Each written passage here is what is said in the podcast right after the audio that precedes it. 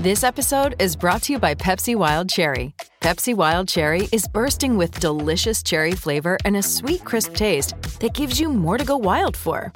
Getting wild may look different these days, but whether it's opting for a solo Friday binge watch or a big night out, everyone can indulge in their wild side with Pepsi Wild Cherry. Also available in Zero Sugar. So grab a Pepsi Wild Cherry and get wild. 630 CHED Inside Sports with Reed Wilkins. Weekdays at 6 on 630 CHED. When the game is over, the fun begins. Interviews, highlights, analysis, and your opinion. This is Overtime Open Line, brought to you by the Canadian Brew House. Now, from the Terry Paranych Team Broadcast Center, Reed Wilkins, Reed Wilkins on Oilers Radio, 630 CHED. Denied Paul Merritt. Lead pass left side. McDavid's got a two on one. Wanders in. Wade dishes. One timer score. Leon Draisaitl buries it from McDavid. And Edmonton prevails. Three, two, in overtime. The Oilers' two top scorers get a break in OT. Leon Draisaitl, no mistake, his second overtime winner of the season. And the Oilers stick with it and rally to beat the New Jersey Devils in overtime for the second time in less than a week. Tonight, the final 3 2 at Rogers Place. Draisaitl, a big night. He gets a goal and two assists. Connor McDavid with two helpers. And Patrick Maroon just keeps rolling. He scored the goal that tied it at 12:36 of the third. He has nine goals in his last 11 games, and he's up to 17 on the season. Thanks a lot for joining us. It's 10:04 Canadian Brewhouse Overtime Open Line from the Terry Paranych Team Broadcast Center, along with Rob Brown. I'm Reed Wilkins. Well, Rob, they stuck with it a, a lot that got us to the end, but let's start with the goal that decided the game, and in my mind, a stunning line change by Adam Henrique. Well, there's another word that starts with st uh, that could go stu. Stupid. Uh, I, I, have no idea what Henrique was doing there. Uh, the the Oilers had started in the offensive zone. They had some some opportunities. Comes all the way back to their zone, so both McDavid and Draisaitl had to come back and play defensive hockey. They were tired. Draisaitl got the puck on the boards in his own zone, about 10 feet inside his blue line. He was standing still. He just wanted to outlet the puck and change. He gets the puck to McDavid far side, and he looks up, and Adam Henrique, who is the guy covering him, is standing five feet away from him, looks at him, and then just turns and looks at the bench. Draisaitl reads that, takes off, and the New Jersey Devils have no one on the ice. And all of a sudden, the Oilers' best two players, two of the best players in the National Hockey League and the hottest two players in the National Hockey League have a two on one. Schneider, the goaltender for the New Jersey Devils, was furious.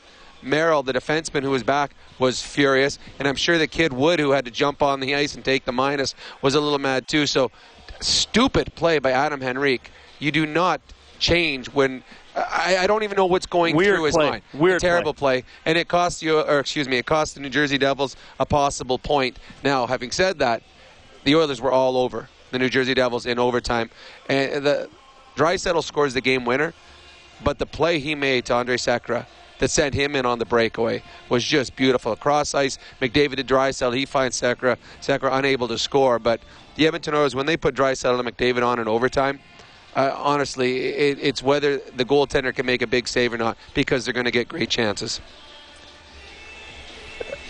Just thinking of that Henrique play again, I mean, it was almost like I was watching him, and so many things happen so fast in a hockey game. Like I was actually watching him and thinking, oh, he's going to chase Leon, and then he actually looked, and it, it, was almost like, oh, it's going to be a two on one. Oh, oh, I better get. I better. I don't want a minus. I better get off the ice. yeah, ice. and he was still standing there as Leon went. Like Leon had to skate right behind him, and he's still standing there.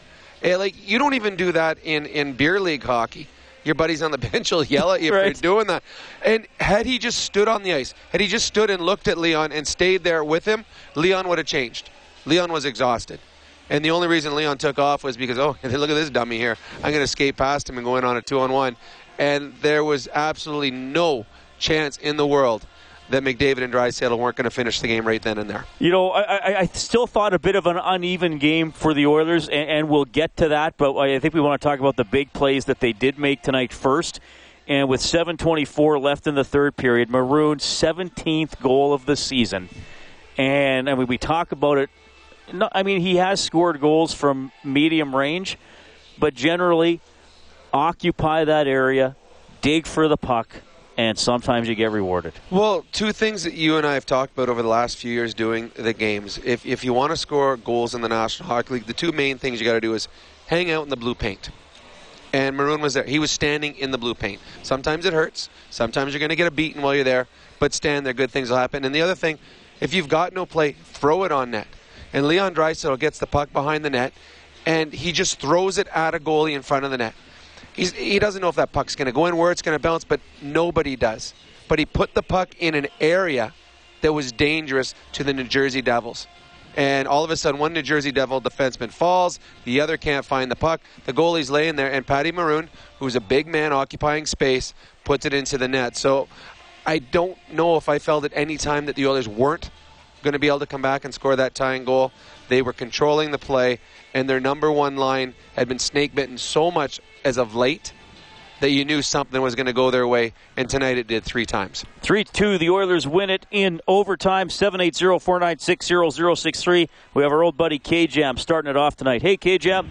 Hey, how's it going, Reed? Um, I, there was so much that happened in this game. It was such an entertaining game uh, for for how everything went on. But uh, something I do want to talk about. I want to get out of the way right away. Is is the Taylor Hall, uh, Zack Kassian uh, incident? You know, I think I think that this trade with Taylor Hall, the the interviews that I look that I, that I hear him do and see him do and stuff. You know, it seems like he's he's growing a little bit matured. He's had to learn some tough lessons And um, you know the the pushback that he showed against Kassian, uh, just at the circle there in in a in a little bit of a battle at a face-off, and then uh, I mean he he threw obviously was a was a dirty elbow, um, but you know I I kind of see that as as, as Taylor Hall taking the responsibility.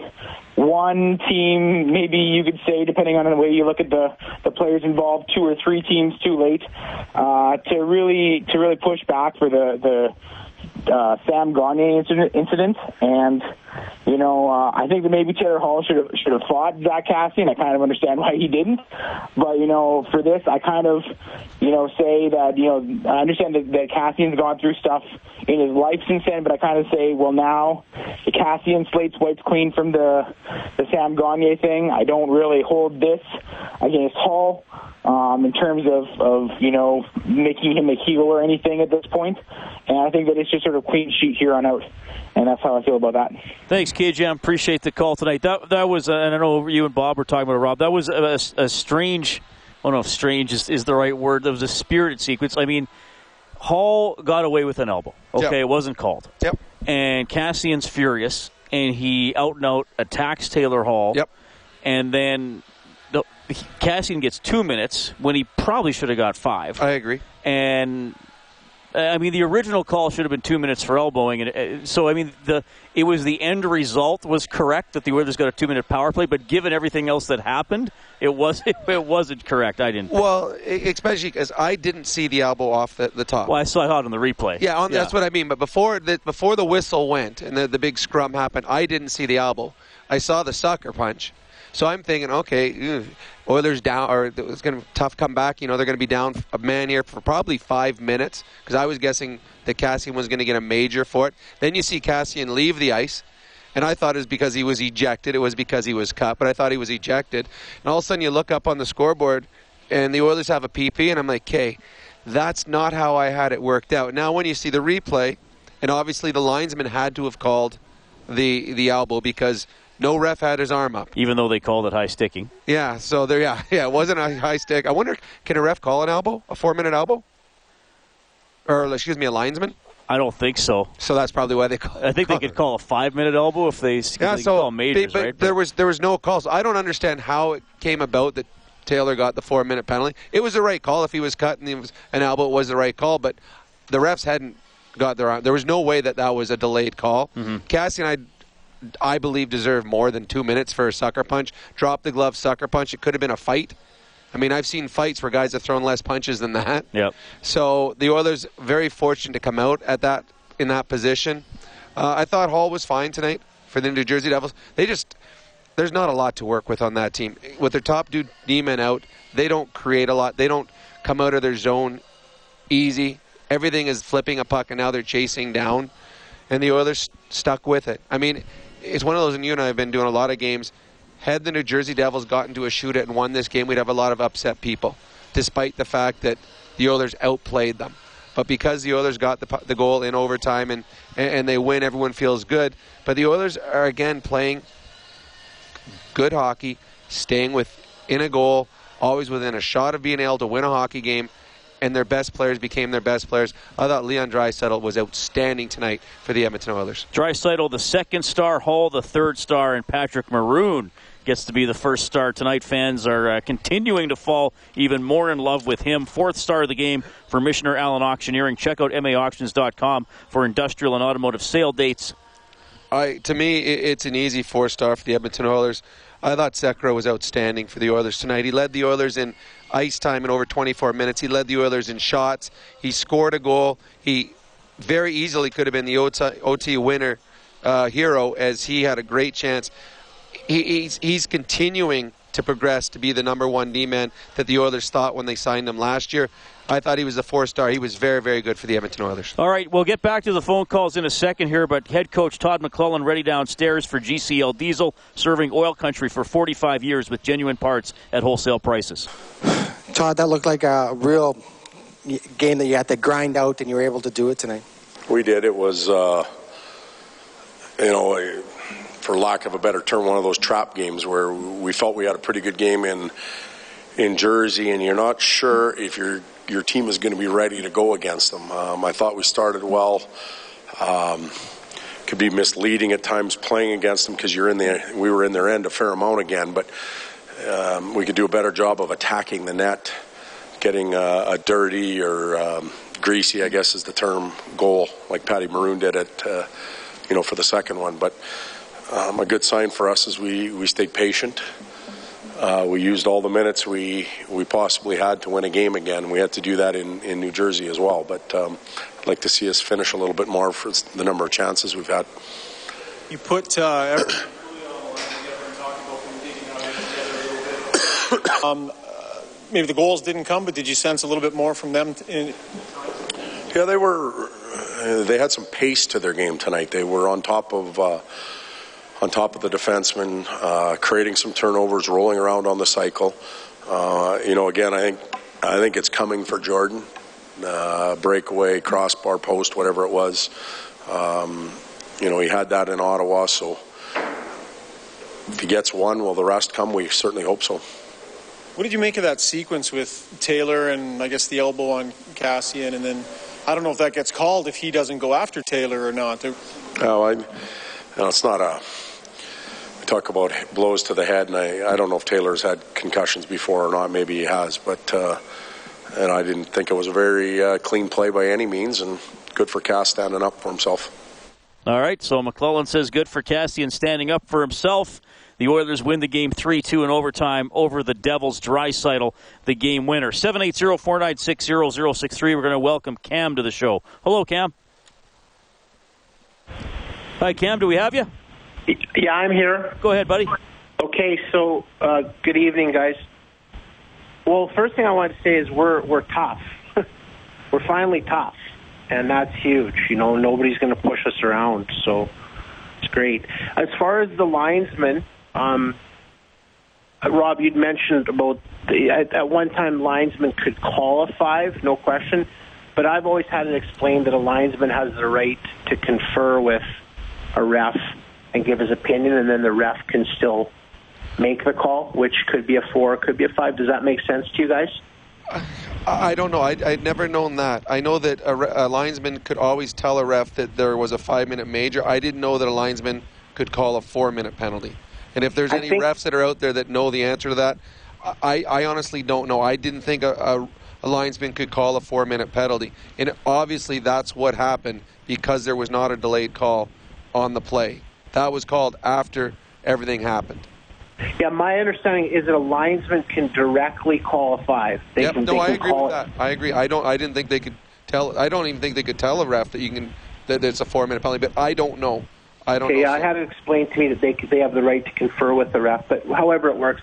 And then the other thing I was going to say is, um, like, not to be disrespectful to Taylor Hall, but just that that moment where he did that, you know, in a tight game. They had the lead; it was two one, correct at the time. Uh, yes. So you know, just that moment where he did that. So it wasn't smart.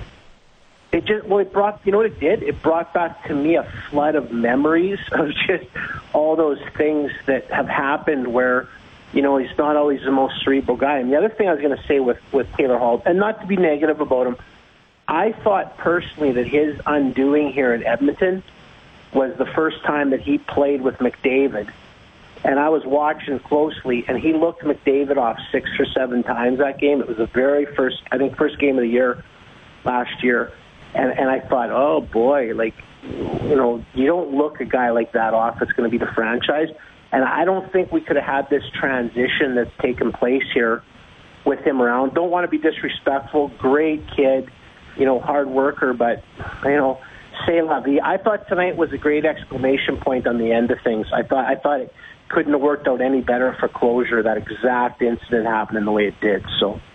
All right, Ken, we appreciate it, buddy. Thanks for calling. 780-496-0063. The Oilers tough out a 3-2 overtime win over the New Jersey Devils. We don't get to the Japanese Village goal like tonight. We're in a bit of a drought. Haven't had it on since December 8th. The Oilers have to score five or more for us to turn it on on the Oilers page on 630ched.com. Then you can go print up a coupon for a free appetizer at Japanese Village. Three locations in Edmonton, downtown, south side, and north side. All right, we'll go back to the phones. We have Alex standing by. Hello, Alex. Hi, Alex. Hello? Hi, Alex. Go ahead. Well, I, you know they're going to play a lot better team on Saturday night in Calgary. I tell you, buddy, that's going to be the game of the year, and I hope it's nasty. I hope it gets really nasty. And you know what? I want to see that Tkachuk. I want to see that rookie Tkachuk in Calgary get taken care of. That little bugger is running around the league, and he's causing a lot of uh, hacking and a lot of this and a lot of that, you know. And I, I think the Oilers got to make an example of the rookie Tkachuk. And so, you know, for all the Edmonton Oiler, uh, uh, the team, take care of that little bugger. And take care of the team, period. Because if you go in there on Saturday night and destroy Calgary, this team is going to come that much closer together. I want blood. I want blood on Saturday night. All right, Alex. He's ready for blood. Well, it's going to be a good game. I mean, the Flames have obviously come on.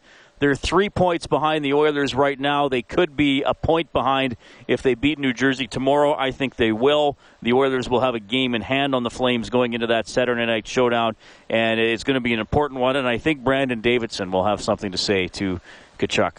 Well, I think uh, a few players. Well, I mean, Tkachuk's doing what he does, and everyone knew that that's the kind of player he was when he was drafted, and they thought that he would make an impact that way, and he has. Uh, I, I I like the way he plays. I'd, I'd like him if he was on the Oilers, but if you're playing against him, you can't allow him to run around and be silly. Now we're we're throwing that out there, not seeing whether he's going to or not. But the Oilers right now are a team that's built for those kind of hockey games. They've got guys on their team that can get silly as well. So, and when, uh, just a side note, talking about silly, I, while we're here talking, I'm watching the LA Kings against St. Louis Blues. 10 seconds ago, the LA Kings, they've already got the Japanese goal light on. They're winning 5 1. But Clifford and Ryan Reaves lined up at a face-off, pushing and shoving. Reaves' mouthpiece falls out of his mouth. He goes down to pick it up, and Clifford shoots it down the ice. Oh, it was quite funny. I'm trying not to laugh on air as we're doing that, but I, I agree uh, with the caller. I am looking forward to Saturday night. I am looking forward to a Battle of Alberta hockey game that means something between two teams that are playing very well right now. And if you look at the standings, the Calgary Flames could leapfrog the Oilers. Yes. If they win against Jersey, which we both think they will and they beat the Oilers Saturday night. So it shows you how tight this division and this conference is, and it shows you how well the Calgary Flames have played since a terrible start to the season. Challenge Insurance Group is going to bring you the Taylor Hall post-game interview. Challenge creates opportunity. We provide solutions. You'll also hear from Leon Draisaitl, who netted the winner tonight in overtime. Oilers beat the Devils 3-2. Dean, Miles, Scott, and Tony, you're all coming up on the phone lines. You're listening to Canadian Brewhouse Overtime Open Line from the Terry Paranych Team Broadcast Center. And now New Jersey will bust up ice three on two. Henrique hits center. Over the line for Jon Merrill. Across. One-timer to save made on Kyle Palmieri. A great read by Cam Talbot. Talbot not busy tonight, but he made the saves he had to make. His save of the game for Armor Insurance. Complete a free quote for a $10 Tim card at armorinsurance.ca. The shots tonight, 34-18 for the Oilers. So Talbot with 16 saves did have to make one uh, in overtime on a one-timer, so he gets the win tonight. Rob Brown, Reed Wilkins with you. Thanks a lot for tuning in. In about a minute or two here, we have Taylor Hall from the Devils dressing room downstairs. But first at 780-496-0063, here's Dean. Hello, Dean. Gentlemen, how's it going? Good. Good, good. You guys seeing the end of the year schedule yet? Uh, yes, I've seen it. Why? Would you say that's essentially our playoff uh, do or die if we continue this? Because I think we play like LA four times, Vancouver twice, San Jose like yeah, twice. play and- LA three times in the last three weeks. Uh, play Vancouver three times. Uh, got a home and home with Colorado. Play the Sharks in there a couple times. So, yeah, pretty, it's, it's a lot of Pacific intense, Division eh? teams. Like that's pretty much do or die. Well, if they hang around, if Yeah, they keep hanging yeah, around that's for true. sure. Well, that's Yeah. what you, that's what you want as a team. You want to be playing against the teams that are, you know, you're battling with for a playoff spot because you can dictate your your, your own outcome. So the Oilers want to play those teams. You don't want to be sitting on the sidelines playing a bunch of other teams and watching every night as you know L.A. and Anaheim play each other, or Calgary and Vancouver play each other because you know one of those teams is getting points. So you want to be in the mix, and the Oilers schedule allows them to do. Thanks a lot for calling, Dean. All right, Taylor Hall downstairs for Challenge Insurance Group. Challenge creates opportunity. We provide solutions. They're uh, obviously a pretty disappointing result uh, to lose it that way. Yeah, for sure. Um, anytime you have a lead in the third period, you got to lock that up and find a way to, you know, just.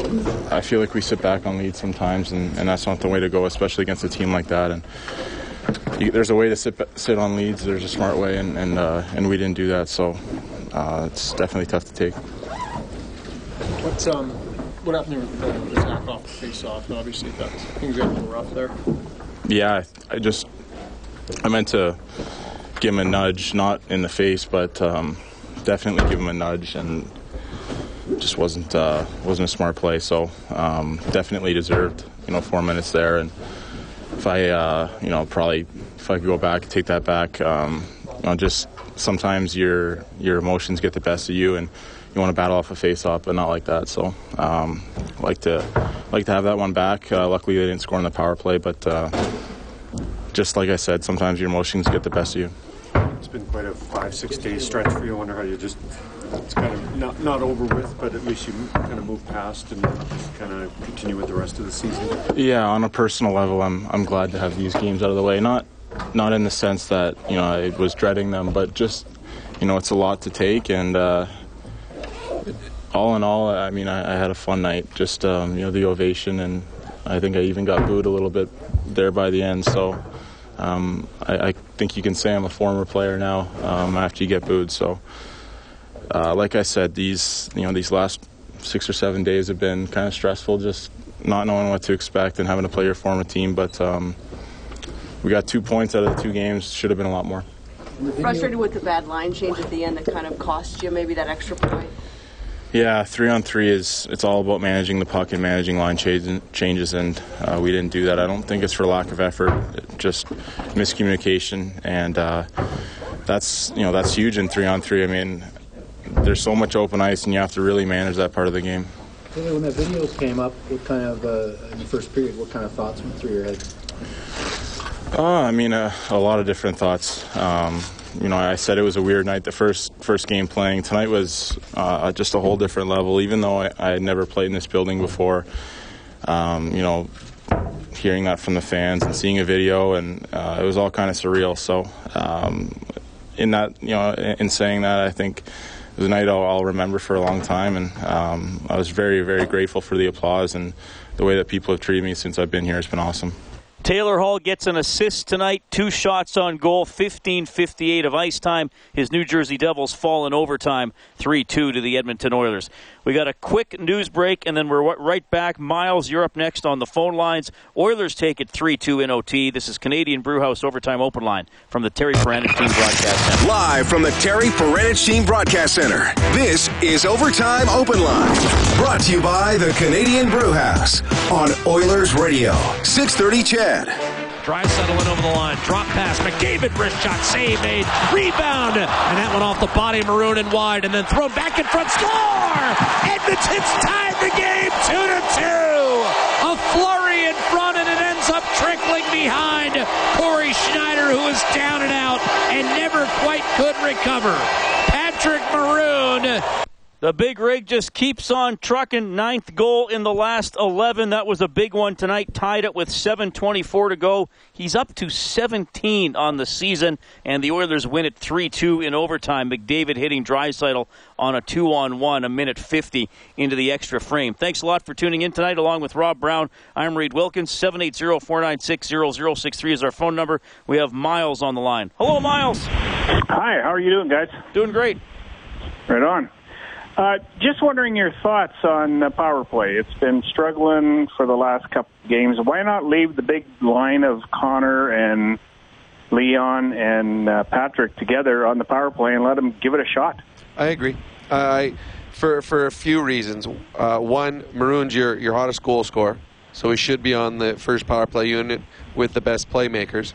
Two, it, when you split lines up, it kind of you're, you're always going to have a guy that's tired on the side of a power play. So if the line of McDavid was just out there for a minute shift, they get a power play. They're taking that line off, but they got to leave Maroon out. So now he's a little tired playing in front of the net. So if you leave lines together, for the most part, unless you throw a fourth liner, but you leave them together, they're going to be on or off the power play at the same time. So you're going to have them fresher. And the other thing is coming out of power plays. If you have more or less lines on your power play, when you come out of a power play, your next shift, you have three fresh guys that regularly play together. So I agree. I'd have Maroon on my first power play unit uh, for all of those reasons. Yeah, absolutely. It just makes sense, right? I mean, they're so hot together right now. Why not leave them together and, and put the best defensive pair out there and let them go? Well, I mean, I, I don't even think you have to have. Uh, you can throw a forward on. I mean, Mark Letestu. He's still out there. He's on your fourth line. That doesn't affect anything. But if they are that dominant as they have been five on five, you got to think they're going to be pretty good five on four too, with a little, excuse me, with a little extra room. So yeah, I, I completely agree. Then your second unit will be the Nugent Hopkins, Eberle, Lucic, and uh, whoever else is you want as your your, your, your fourth that, forward. Yeah, absolutely. Yeah, Miles, the power play was just one goal in its last six games, so it's cooled off a little bit. The only goal did win the game in New Jersey on, on Saturday when they had the overtime power play. Also, another note here, Miles, before we finish the play. The Oilers have only scored the first goal once in the last seven games. So yeah, that, that's kind of amazing with the with the way they're going. But uh, I've been I've been watching this team since they were in the old Garden, so it's pretty exciting to see the way they're playing right now. You and Bryan Hall, eh? yeah, well, I'm not quite that old, but uh, yeah, I've nobody's been, been that time. old. Miles, no, nobody's that old. Miles, you're going to finish the play. You can qualify for the grand prize draw, thousand dollars to Integra Tire Auto Center. Visit Integra Tire to experience service you can trust. Integra Tire, experience integrity. As Russell and Palmieri, and Palmieri missed with an overhand right, and Russell landed a right hand. All right, a little bit of a scrap there between Palmieri and Russell. That was at the end of what period?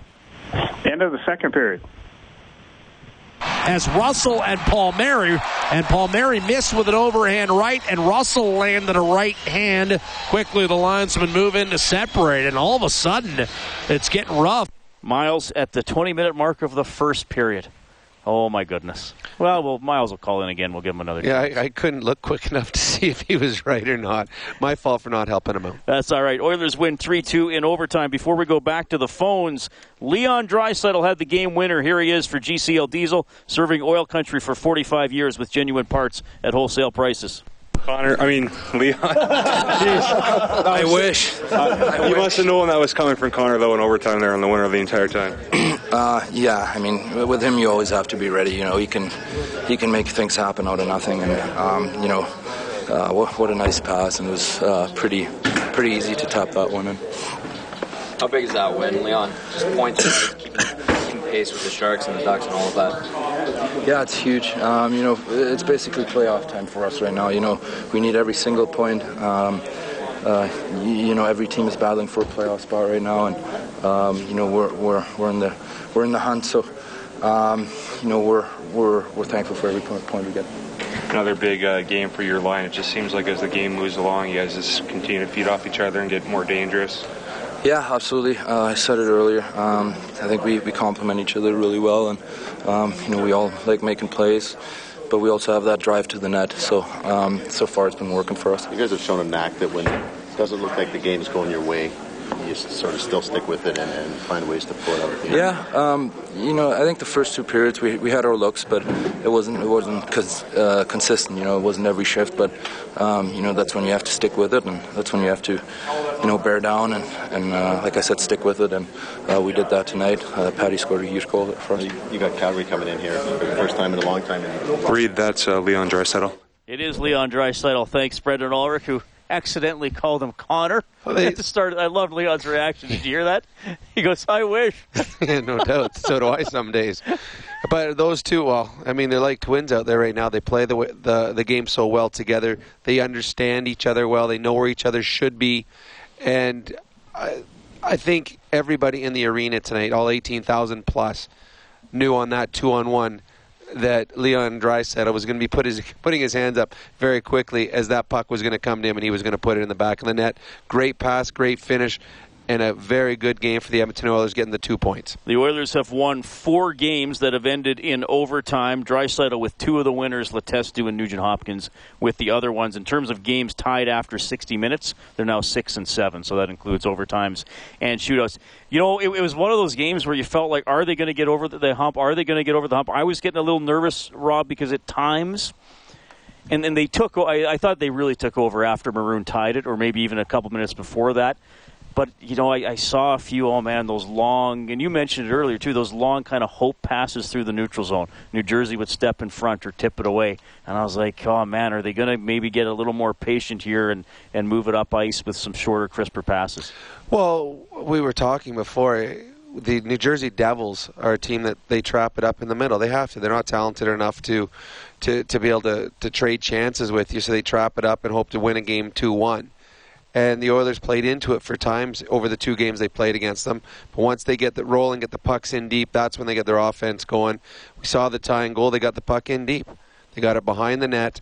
And despite what Mike Johnson said the other day on Bob Stauffer's show when he said that most goals in the NHL are scored on the rush, I disagree. Most goals in the NHL are scored on in zone offensive plays, starting from down low, getting the cycle going, taking the puck to the net. That's what the Oilers did, and it was their number one line that created the chance and their number one line that finished it is Patty Maroon put in a Draisaitl feed, tied the game, and at that point you knew the others were not only getting one point, they were getting the second. Well, Maroon also won it with four minutes left off an absolute gift from Jon Merrill. Oh, you know what was funny when that happened? I said, I was thinking in my head, Patrik Laine scored on himself here yep. earlier this year, and that was an embarrassing moment for that young man. This play by Jon Merrill was no less embarrassing had Patty Maroon scored. Because Jon Merrill was in his own end of a of a tie game, nobody on him, all the time in the world, and you cannot pass a better pass than he'd put on Patrick Maroon's stick. Like it was I today with my young kids at school, we practice passing. And I might take that clip and show them here's exactly how to make a nice crisp stick to stick pass. And uh, Cory Schneider had to bail his defensive partner out on that one, make a big save on Patrick Maroon because that was absolutely horrific, especially the pass and the timing of the pass for, for the New Jersey Devils. Schneider, who was very good again tonight, he had no chance on the goals against, and unfortunately, his season has not gone the way he wanted, and it's because his team cannot score. 3 2 Oilers win it in overtime, 780 496 0063. We'll say good evening to Scott. Hello, Scott. Hey, thanks for taking my call, guys. uh, watching the game tonight, I really did predict beforehand that we were going to blow these guys out tonight, especially if you look down their defense, that the injuries and whatever they have. Um, with that being said, uh, well, obviously glad that we got the, the victory, but it was uh, hard fought to get. I tell you that much. Well, New Jersey, I mean, the effort's there for them. I don't think the skill level is comparable to a lot of the good teams in the National Hockey League, but they do work hard. They try to block shots. They they they they do the little things. They just are not blessed with a whole lot of talent. From I mean, they got probably three, four forwards, and they got one defenseman that you would call good, strong players. The rest are a bunch of guys that are I don't know. Severson's got 20 points, so he's and he's minus 25. True. Yes. So No, I don't know. I think the Oilers have always had a trouble with uh, the trap teams. But you know, I wanted to uh, talk a little bit about uh, um, earlier in the season when we played in Toronto. In Toronto, um, you looked at uh, the post game, and uh, you had uh, Babcock criticizing um, McLellan about the way he used McDavid and blah blah blah. Um, and it seemed like I'm not. I didn't check ice times or anything for that game, but I know he played a lot that game. Yep. I'm just kind of wondering why. I know you look at the Gretzky years, which I grew up through. Uh, Gretzky played the first line, he third line. I mean, so I say they played him like like a horse. Uh, I hope uh, McLellan doesn't. Uh, you know, it's in the back of his head that you know, okay, well, I don't want to. You know, look like a dummy or something. You know, Connor I, I I think he needs more ice. Connor McDavid played 24 minutes tonight. Did he Which- really? Yes, Okay. which is an exceptional amount for a forward. It is, yeah. And I think he's in the top five forwards in the NHL, something along that line. He plays a lot. Mike Babcock apologized afterwards. He was being a little okay. Yeah, I, he was. I think he was kind of like, I don't know if it's smugness about it, but yeah, you know what? We know what we were doing. You, he tired him out. We just kept putting our guys out against him. He apologized to Todd McLellan afterwards. He knew that it was wrong what he said. I don't think you're ever going to have to worry about Connor McDavid not getting the ice time that he needs or deserves. Todd McLellan knows what kind of special player he has in Connor. and he's used to getting it. And and uh, Scott, to your point, hopefully at some point the Oilers do. since the beginning of December, it hasn't happened a lot because almost as Rob and I joke, every game is tied or within a goal after second period. But, hopefully they do have a game maybe in the near future they can control. And you roll four lines down the stretch, or, or maybe Connor's line even might be, be the be the shortened line late in the game. But yeah, I mean, in terms of expecting a blowout, I, I don't. I, I understand why you would you would think that. I mean, I think the Oilers are a better team than the Devils, but there just aren't a lot in the NHL, and I think especially where the Oilers are at in their development. With Todd McLellan often calls them a growth team, and I still think we have seen a, there. I, I still think they're in a stretch here where they haven't had good first periods, and they they I, I thought they were better in the first tonight than they were against San Jose, but I still thought they could have dictated more. No, I agree. I, I, I think that one of the reasons this game went down to the wire is the New Jersey Devils coming in here after being totally outclassed by the Oilers last time. Got through the first 10, 12 minutes of this game, and they're thinking, we're still in this. And they gained some confidence, and, and it carried on. And then second period again, the Oilers came out strong, and they didn't push hard enough that they, they created separation. And the New Jersey Devils again felt, you know what, we're in this game. Um, the Oilers are going to have a hard time blowing anyone out because right now they've got a first line that is scoring not at will but scoring very consistently. But they've got a number of players on this team that are snake bitten, and, and so the Jordan Eberles, the Nugent Hopkins, the Pouliots, the Kassians. It's hard to blow a team out when you got guys that are going 15, 20, 30 games without goals. So the Oilers are not a team that's going to score a ton of goals, but they're a team right now that is finding a way to score one goal more than its opposition on a lot of these nights. All right, the Oilers take it 3 2 in overtime. Tony, Daniel, Doug, you're up next on the phones. We got to call a quick timeout here. It's Canadian Brewhouse Overtime Open Line from the Terry Parandis Team Broadcast Center. This is Overtime Open Line, brought to you by the Canadian Brew House. From the Terry Perinich Team Broadcast Center, Reed Wilkins on Oilers Radio, 630 CHED. Yeah, LA just all over St. Louis tonight. 5 1 with 14 minutes left as we check the Advantage Trailer Rentals scoreboard. The Flyers outlast the Canucks 5 4 in a shootout. Senators beat the Penguins 4 1. Lightning knock off the Sabres 4 2. Nashville wins at home 2 1 over Boston. Minnesota crushing the Canadiens 7 1. Dallas knocks off the Red Wings 5 2. Anaheim gets a 4 1 decision in Colorado. And here at Rogers Place, in overtime, Draisaitl the winner. Oilers beat the Devils 3 2. Along with Rob Brown, I'm Reed Wilkins, and we have Tony on the phone line. Tony, thank you for calling. Hi, I got two things. First one is nothing against Laurent Brossoit and Cam Talbot because Talbot's been amazing this year. But are we gonna are we gonna be looking for another goaltender to back up Talbot for when the nights that he doesn't want to be in net or he's too tired? and my second one, games that he's not going to want to be in net. There might be some games the coaches think he's too tired, but uh, I, I don't know. I don't know if there's anything out there that the others can get that they're going to bring in at this point. And my second one in, my second question is, I've been reading about um, Colorado having um, Duchene, Landeskog. I don't know who else is um, wanting to get wanting to get traded, but do you think there's any chance that we can possibly get those guys to replace maybe Eberle and maybe Pouliot so that we can actually have some um, depth no. with Ryan Nugent Hopkins? Not a It's going to chance. it's going to be tough. Not a chance. I mean, I, I don't think so. I, I, I really don't. Uh, It'd be nice. I mean, Duchene and his speed, we've seen him in in, in the Olympics. We've seen him in uh, how how talented he is. Landeskog's a, a good leader, but I, I don't see them coming to the Edmonton Oilers. No. 780-496-0063. We have Daniel on the line as well. Hi, Daniel. Good evening, guys. Hi. Yeah, first of all, I just want to say, you know, I can remember watching say, they're playing the old Edmonton Gardens, and I guess I can say this: in all my years, you two put on or work together so well as a post-game show, and I just so thoroughly enjoy it. So thanks very much. Well, thank you very much. Um, That's very kind.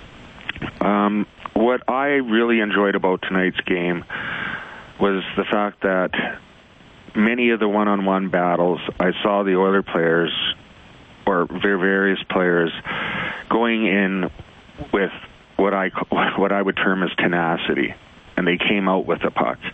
And many times I saw saw the Oilers reacting, or rather initiating instead of always reacting. And it seemed like the more abrasive the game became, the better the the more the Oilers started to to just thrive. And I just wondered about your thoughts about that, and I I'm sure looking forward to Saturday. Yeah, I, I think there's a lot of people that are looking forward to, to Saturday's game against the Flames. So many of us grew up watching the Battle of Alberta and the excitement. I mean, there was always a different feeling. Remember when you come to the game when it was Calgary and Edmonton, the people, I mean, there'll be a lot of Flame fans here. They got their jerseys on, there's chants outside, just a different electricity in the house. And it was gone for a number of years simply because both teams weren't very good. So I'm looking forward to it. And as far as your, the the Oilers are a much more abrasive team this year. It's what Peter Chiarelli wanted.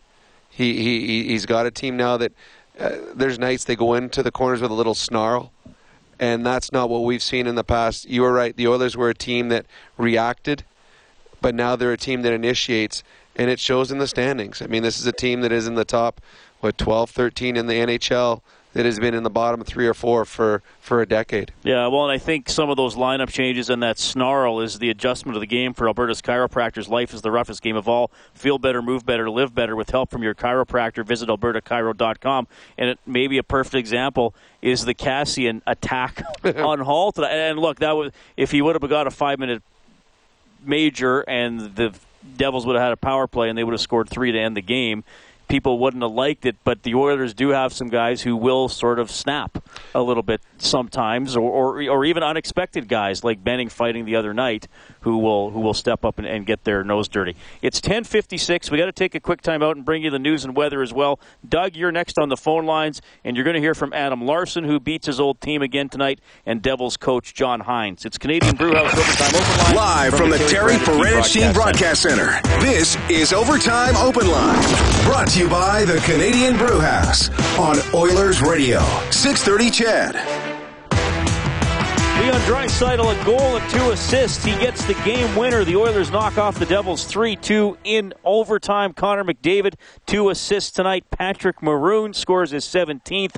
Andrej Sekera got his fifth. The Oilers come from behind to knock off the Devils again, second time in the last week. Thanks for staying with us. It's 11:05, 780-496-0063. I'm Reed Wilkins, Rob Brown alongside, and we have Doug on the phone line. Hey, Doug. Hey, Rob Reed, how's it going? Good. Listen, guys, uh, you both stole a little bit of my thunder before the break there, but uh, Reed, I was, I'm right with you. I, I was a little worried about the way this game was going tonight. Uh, it just seemed like the longer it went, the longer it went, uh, we weren't getting nothing done offensively or popping a goal. It was we were chasing the game again, and boy, oh boy, I just. Uh, uh, uh, going back to Rob's point, we're just not getting any scoring from anybody else right now than the top line, eh? Uh, I, I, what can you do about it besides just slug it out? Uh, you're not going to make any big wholesale trades or anything like that. It's, it's not going to happen, like you guys said. Uh, We're not going to get a top line guy like Duchene or whatever. Uh, I, I don't know. What do you do? I mean, I was just thinking to myself, I know we've had a tough time finding somebody to play on the right side with uh, McDavid, other than Draisaitl, of course, but to get some secondary scoring, I'd still like to see Leon as our second line center somewhere with somebody to try and uh, spread a little more scoring. What's your guys' thoughts? I've I've said right from day one that I have Draisaitl on McDavid's line. I, I just they are so good together, and I know it takes away from some of the other lines, but that line wins you. I mean, the games that they win, it's because that line, the team jumps on their back. Uh, they the Oilers just, I mean, it, they got a line right now: Nugent Hopkins, Eberle, and Pouliot. And if it's not Pouliot, it's Lucic. That line should be scoring.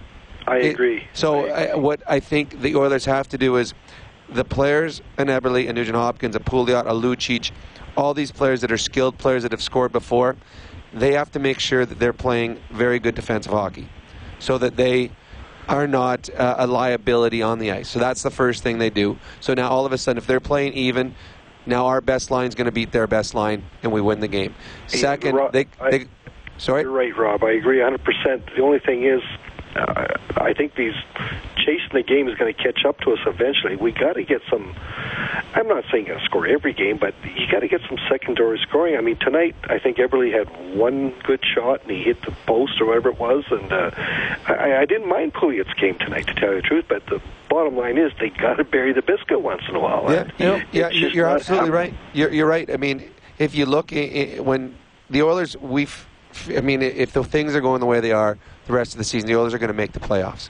If you want to make the playoffs, you need every year. There's players that come up that surprise everybody. I- I- you have secondary scoring type of players that become mm, heroes. I mean, Fernando Pisani here in Edmonton, guys you don't expect to, they're the guys that score. So the Oilers need to find that come playoff time. They need somebody to step up. To me, what Todd McLellan is doing is he's trying everything possible to get those players scoring. He's switching lines up. He's got Lucic down low, moving Pouliot up. He's he's had Eberle back and forth. He's doing everything possible. They've got to find their game. Yeah, it's got to come from within. Like uh, uh, we talked earlier, it's not going to come from outside anywhere. There's nobody to call up that's going to score your goals. You're not going to make trades. Uh, at the trade deadline, that might make something. Who knows? But it's got to come from within inside the team. And it's not that these guys haven't scored in the past. Eberle and Pouliot and Nugent. These guys they can score. Well, but for a for whatever there- reason, it's just it's just not working. Yeah, for a while there, Nuge, uh, Eberle, and Pouliot were dominant as a line. They have been in the past. Eberle's led this team in scoring three times. Exactly. So, I, uh, the, I think what they're hoping is that the Draisaitl McDavid line can carry them for a while, and while they're doing that, these players, one of them will have a breakout game and gain the confidence. Because I can tell you for for a fact, and I know this from experience, when you are a goal scorer and you lose your confidence, you don't score. But if you have that one game, and all of a sudden you get a little bit of swagger back, then you start not thinking anymore. When you're struggling, you're thinking. Well, it seems to me, I, I'm watching the games. It, it's like they want to pass the puck in the net every second shot. Uh, Sometimes goal scorer, you just just fire the damn thing. Just just fire at the net, and who knows what's going to happen, right? Absolutely. Well, and, watch. and we're trying to be too cute and, and pass it around two or three defensemen and pass it by the goalie, and you know, I mean, every goal can't be pretty like you've talked about in the past, right? Yeah, you're right. Just if you're a goal scorer and it's not going, just fire from all angles. Who knows what, right? Well, it's funny. I've always been a belief when I when I was in a, a struggle, I always wanted to shoot more to get out of the Exactly. struggle. Some guys are the opposite. They get uh, they start thinking, okay, well, I'm not doing, I'm just not going in for me. I'll pass it to him because let him score instead. But to me, it, it's the opposite. Shoot more and shoot from everywhere. Exactly. Yeah, exactly. I agree 100%, Rob. Well, cross our fingers. Hopefully they can get out of this funk as far as that secondary scoring goes, eh? Yeah, thanks, Doug. Appreciate it. I'm, I'm glad Doug brought that up because a lot of people have texted in tonight. How did Eberle play? How did that line play? And somebody uh, texted in, uh, Frinky says, uh, watching an Eberle highlight reel on YouTube, he goes to the net to score. I don't think he does that anymore. Not enough. Fair enough. Well, there was an article. It was written today, and it talked. I think it was was it Ray Ferraro they were quoting. I think it was Ray. I don't. I might be wrong, or or or Elliot Free was someone, but they talked about that Jordan Eberle is being pushed out. He's not going to the net as much as he used to, and it, and it's true. And Jordan talked about the fact that he watches video. He watches video of when he was successful, where he's been in the past, and the league continues to evolve. And what you could do last year or the year before, the year before that, now you might have to change it a bit. So I might be able to score from 15 feet out before. Well, now the goalie's better, defensive play is better. Now maybe it has to be from eight feet out. I've got to go to the net. I got to tip the puck. I got to drive. I mean, all these things. So they're doing what they can to get these guys their confidence back. But until it goes in for them, till the the, the breakaway in Ottawa, instead of going crossbar out, goes crossbar in. This one hits the post. This one tonight. hits the post. Those go in. All of a sudden, he'll feel good about himself, and things will go back going the right way because they didn't wake up and their talent was gone. Yeah. So but they, but they, I, I, but I, I think also, you- like we touched on, there has to be a little more determination to get to get in there to the front on that. I mean, we've talked to death about that's how Maroon scores. Oh, And, and absolutely. even and Rob, I, I, I, like I, I agree with you um, that still a lot of the goals are scored off the grind. Mm-hmm. But even the goals off the rush often materialize because someone went to the net. Absolutely. Now, how did Sekera get wide open in the slot? Okay, he joined the rush late, but every other Devil guy looked for an Oiler who was going to the net. Mm-hmm. So, no, Leon often will drive the net, but he's so creative. He stops, sees Sekera, Sekera's wide open, and he makes your favorite five-hole shot on, on Schneider. So even a goal like there, you say, well, it was a rush goal. Yes, but everything opened up for Sekera because Draisaitl, Maroon, and McDavid all went, Went to the towards net. the net. Hey, well, eh, when when you drive, sometimes for Eberle to score, you need Pouliot to drive through the middle to open up room. Or if you want uh, Zack Kassian wants to break out of his 30 goal or 30 game without a goal, he needs his line mate Lucic to drive through the net and take guys. You, you're, it, it's a team game. It's a it's a line. It, for one guy to score, the line has to create something, and it's not just by passing and skating, but it's by creating havoc in front of that. It's driving a defenseman back. It's putting the puck in the right area on a on a forecheck. The the Oilers sometimes are guilty of they've got control of the puck in the neutral zone. They want to get the forecheck going, and they dump it in without a purpose. They dump it in. The goalie comes out. He stops it, snaps it by you, forecheck gone. Instead of putting it soft in a corner or quiet behind a guy so that you can get there first. Um, the good thing right now is the Oilers are in a playoff spot with some guys having absolutely horrific years by their standards. Once those players get back to playing what they're capable of doing, now you think, holy smokes, where can this team go? So uh, I, I think that I'm looking at this as a glass half full thing, that the Oilers are where they are with a bunch of good hockey players that have not been playing up to their potential. Three goals tonight. That means a $75 donation to the Juvenile Diabetes Research Foundation, courtesy of Booster Juice, an oasis of freshness in a fast-paced world. Booster Juice giving 25 bucks for every goal throughout the season, and you can follow the total on the Oilers page on 630ched.com. Let's hear from Oilers defenseman Adam Larsson, who beats his old team again tonight. You guys were able to hang in there, and then looked like you got a lot of momentum from that tying goal. Do you feel that was fair to say? Yeah, I uh, we probably beat ourselves a little bit in the second period there in uh, beginning of the third, but I thought we're a patient team and we know a lot of confidence in the room, and this is the points we're gonna get if we want to be successful. The points where we don't really feel 100%. So if we want to be a successful team, we have to keep winning these te- these games. Two wins against your former team uh, must feel pretty good. Yeah, I'm not gonna lie, it feels pretty good. Are you able to like maybe close the that chapter now and move on? Is it a little bit of a closure for you now, having played them twice? Well, it's obviously those games you look at in the calendar and during the summer as soon as after a trade. But I mean, for me, it was special going back to Jersey. But tonight, I thought it was like every other game. Uh, I met the guys, I met the team, so it's the first game was more special for me. Just in the grand scheme of things, the, the two points with the Sounding so tight. How big is this win for this group right now? It's huge, especially when we haven't had our best performances in the last two games. So moving forward, obviously we have a really big game coming up. So we just have to build from this game and, and move on to the next one. Thanks. Reed that, Adam Larsson. Thanks, Brendan. Talking to Oilers defenseman Adam Larsson, a 3 2 overtime win for the Oilers tonight. Larsson did have an assist in this game. So the Oilers are 22 15 and 7, third in the Pacific. They're three behind Anaheim, one behind the Sharks. The Sharks have two games in hand on both the Oilers and the Ducks. Calgary has 48, so three behind the Oilers. They'll play the Devils tomorrow and then be here on Saturday. Uh, Nashville and Van. I know Nashville's in the other division, but Nashville now has the second wild card, 45 points, same as Vancouver. But actually, did they update the Kings win yet? I'm not sure if they did. Uh, but anyway, my point is it's very close. Uh, yeah, so L.A., uh, Nashville and Vancouver 45, L.A. 44, Dallas 44. So I mean, you look at you look at the best non-playoff team has 45. The Oilers have 51. So you know, three win cushion right there. But like Larsson said, you know, it's great to get the two points, and especially when you're not playing your best. And and Rob, you know, it's like it's like a golfer. Like a guy shot a 59 yesterday or today, and Yeah. there's always another putt you could have made. But can you still do well and figure it out when you? Because you never you never have all 19 guys playing their absolute best. So can you win sometimes with two lines going or a guy not feeling great or whatever? The Oilers have at least shown the ability to tough it out along those lines.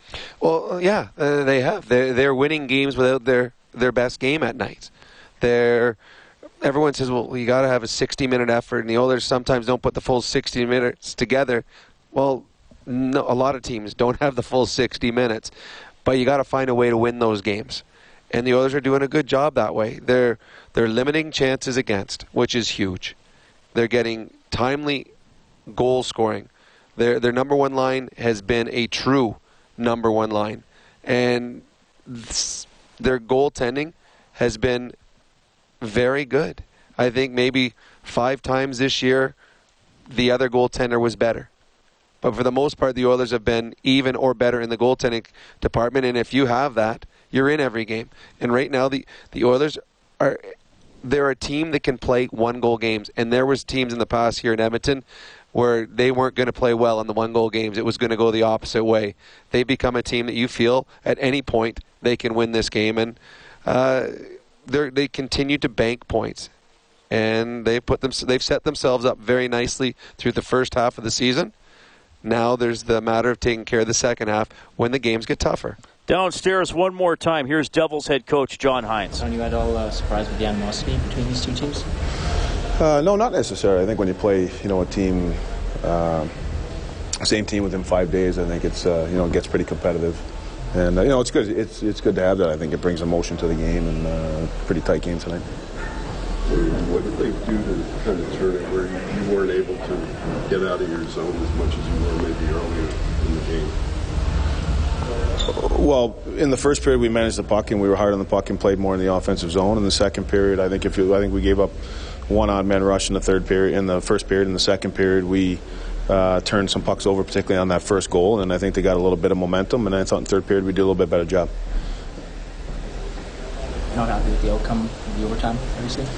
No, no, you know it's it's uh, it's disappointing when you lose. You know, I think, and and sometimes it's you know, if you're going to lose a game, you want to have a team beat you on a real good play, and you know, unfortunately, we had a. Uh, uh, tough line change decision there at the end, and no, it's tough to give that up, but that's what happens three on three. Good to be back in the ice in Calgary again tomorrow. Yeah, it'd be good. I mean, I think anytime you you know you don't have the result that you want, it's a lot of times it's better to, to get right back at it, and we have that opportunity tomorrow. What, was uh, Sergey missed about the last 10 minutes of the second period? Yeah, he had blocked the shot, so it was just seeing if he could play or not, and he got it out and did a good job. You, you go to Keith or you go back to Cory tomorrow? Uh, we'll decide tomorrow. Just uh, in general, it seems like you're, you're kind of right at the precipice of, of getting these points. Is the next step now, you know, protecting that third period lead? And, Yeah, it's it's finding ways to win the game. I mean, it's whether you have the lead or you're getting three on three or whatever it might be. I mean, we're um, you know in in positions to to be able to, to to get the extra point, and we haven't found a way to do it.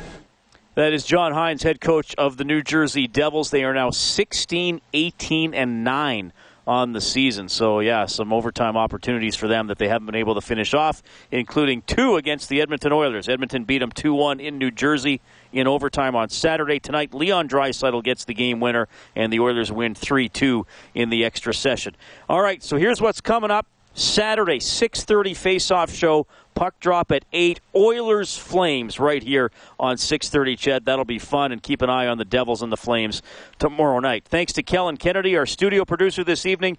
Our engineer here at Rogers Place is Troy Bowler. On behalf of Rob Brown, I'm Reed Wilkins. More on the Oilers on 630ched.com. You've been listening to Canadian Brewhouse Overtime Open Line from the Terry Paranych Team Broadcast Center. Have a great night. 630 CHED Inside Sports with Reed Wilkins. Weekdays at 6 on 630 CHED.